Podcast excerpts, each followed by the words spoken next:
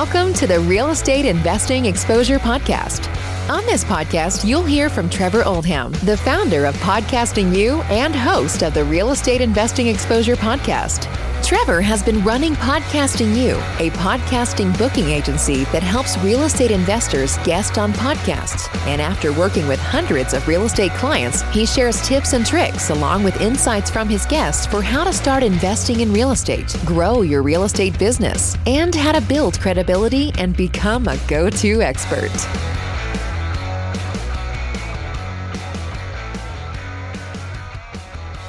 Hey everybody, this is Trevor Oldham. I'm the host of the Real Estate Investing Exposure podcast. For the last four years, I have run a company called Podcasting You. Podcasting You is a podcast booking agency where we help real estate investors raise capital and generate more brand awareness and create more networking opportunities through the power of going on other people's podcasts. Because I have worked with hundreds of different real estate investors that include multifamily, mobile home park, self storage, wholesalers, flippers, 1031 specialists, CPAs, attorneys, you name it, we have probably worked with them. And through working with our clients and after having hundreds of calls with them and just learning about their business and having them work with our company, I've been able to get an inside scoop on how they've been able to grow their business through the power of podcast guesting, whether that is looking to raise capital, whether that is looking to get more brand awareness, or just to meet other podcast hosts. And the reason that I wanting to start this podcast is I want to interview these real estate investors so that you can hear firsthand how you can grow your real estate business, especially if you're going out there and you're starting off in the space. Perhaps you have a good deal and you aren't sure how to raise capital. Perhaps you're in the process of raising capital and you want to learn how you can market your company better, your deal that you have going on better. Or maybe you just want to learn a little bit more on the sales aspect of what it takes to be a successful person in the real estate investing space. And that's the reason that I want to launch this podcast is I'm always listening to different real estate investing podcasts, and I love learning about people's journeys. I love learning how they became successful in real estate, whether that was going through house hacking, whether that was going through purchasing a multifamily property, a commercial property, or even, you know, going out there and having, you know, a couple thousand ATMs, even doing land investing, short term rentals, and just learning all the different aspects of how someone has been successful in real estate space. I find those fascinating, but I found that sometimes they may lack what it takes to really grow your business as a real estate investor, which is why I wanted to go out there and to start this podcast where the it's going to be an interview podcast for the most part where I'm bringing on guests, these successful people in the real estate investing space, and I'm just talking to them first and foremost on their journey. How did they get started in real estate investing? What was that initial drive on why they wanted to become a real estate investor? And then as we get through the show and as we get through the interviews, then I'm going to hop into the sales and marketing aspect of their business because if they are super successful, there's some point along the road that they have to do some sales and marketing aspect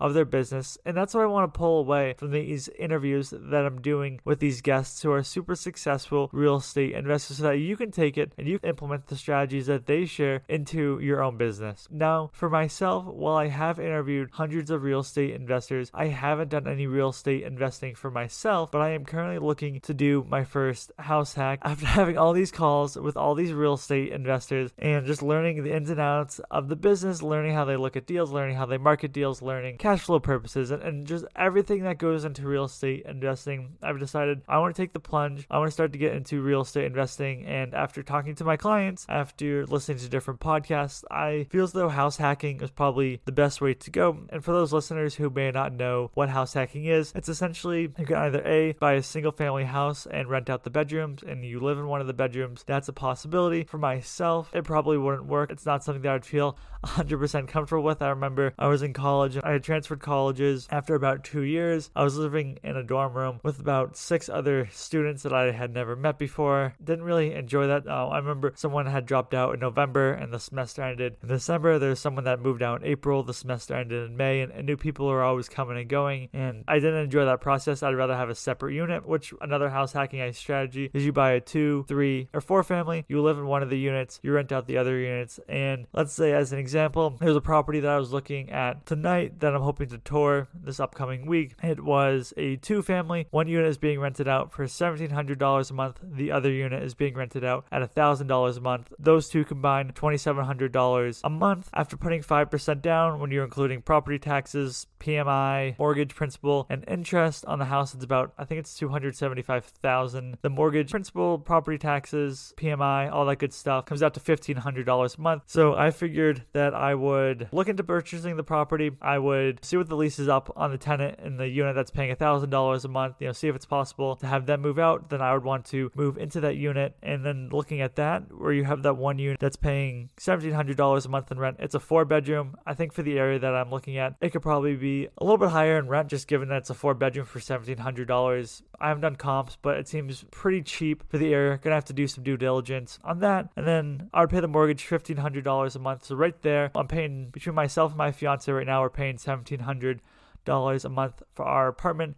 So that's $850 a month I save plus the $200 coming in for cash flow every month from that tenant from covering the mortgage. You know, it just it makes total financial sense. I, I know that they're gonna have, you're gonna have to account in capital expenditures, maintenance, all that good stuff that comes with owning a property. But that's just an example of house hacking, and that's what I'm looking to do for my personal real estate strategy. So the reason that I go into those details and the reason that I share with you that is on these podcast interviews is I'm gonna be talking to these real estate investors, and sometimes I just have questions that I'm just curious about from my standpoint of being someone that wants to start get started in real estate investing, but I also know that when you're putting down a down payment on a property, it could be especially with closing costs, a little bit cheaper of a property, and you're still talking about ten thousand dollars or more. And I try to live somewhat of a frugal lifestyle, and ten thousand dollars is quite a bit of money.